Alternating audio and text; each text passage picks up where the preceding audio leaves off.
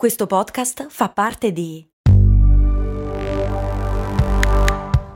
Voice Podcast Creators Company.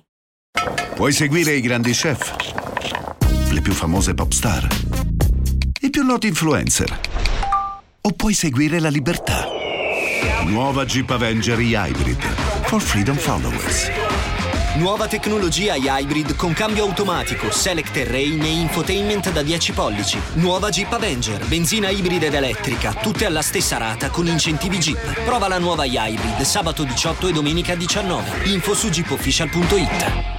Benvenuti a una nuova puntata. Ma porca. Benvenuti a una nuova puntata di Cose Molto Umane, la decima puntata. Un mini podcast che va in onda quotidianamente e che vi racconta delle cose interessanti. Oggi parliamo di vocine nel cervello. Le vocine nel cervello, o le allucinazioni auditive, sono un espediente utilizzatissimo in tutto ciò che è narrazione. A volte sono cose molto serie, a volte fanno ridere come nei film, a volte sono interessanti come nel caso di Nash, il matematico protagonista di Beautiful Mind, a volte invece dicono di assassinare della gente, come nel caso di Summer of Sam. Gran film di Spike Lee. Fatto sta che nella realtà le voci nel cervello sono spesso legate a una patologia piuttosto seria, cioè quella della schizofrenia. E in un sacco di casi è vero che le vocine dicono cose molto brutte, dicono di far male agli altri, dicono di combattere o dicono che siamo semplicemente degli stronzi, ma questa cosa avviene in particolar modo in Occidente. Sentite qua. In realtà non è che nel mondo le vocine siano tutte uguali, sono strettamente legate alla cultura del paziente che è affetto da schizofrenia. Ad esempio, in una ricerca è venuto fuori che in un gruppo di 20 pazienti americani 14 avevano voci piuttosto ostili e antipatiche, quelle che ti dicono di fare le cosacce, appunto. La stessa ricerca è stata fatta anche ad Accra, in Ghana, e a Chennai, in India. In America le allucinazioni quasi tutte parlavano di torture o di sforchettare gli occhi ai tuoi commensali, per dire. E comunque nessuno dei 20 pazienti americani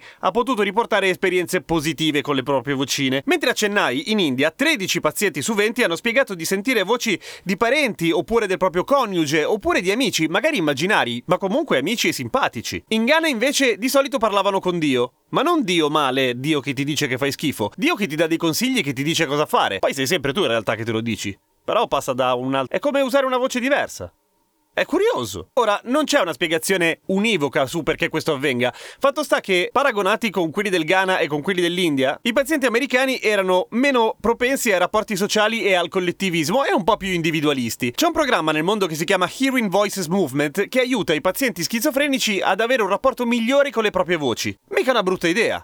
Comunque, quello che si può evincere da questa ricerca è che le voci sono stronze se stronzo sei tu. A domani, con cose molto umane.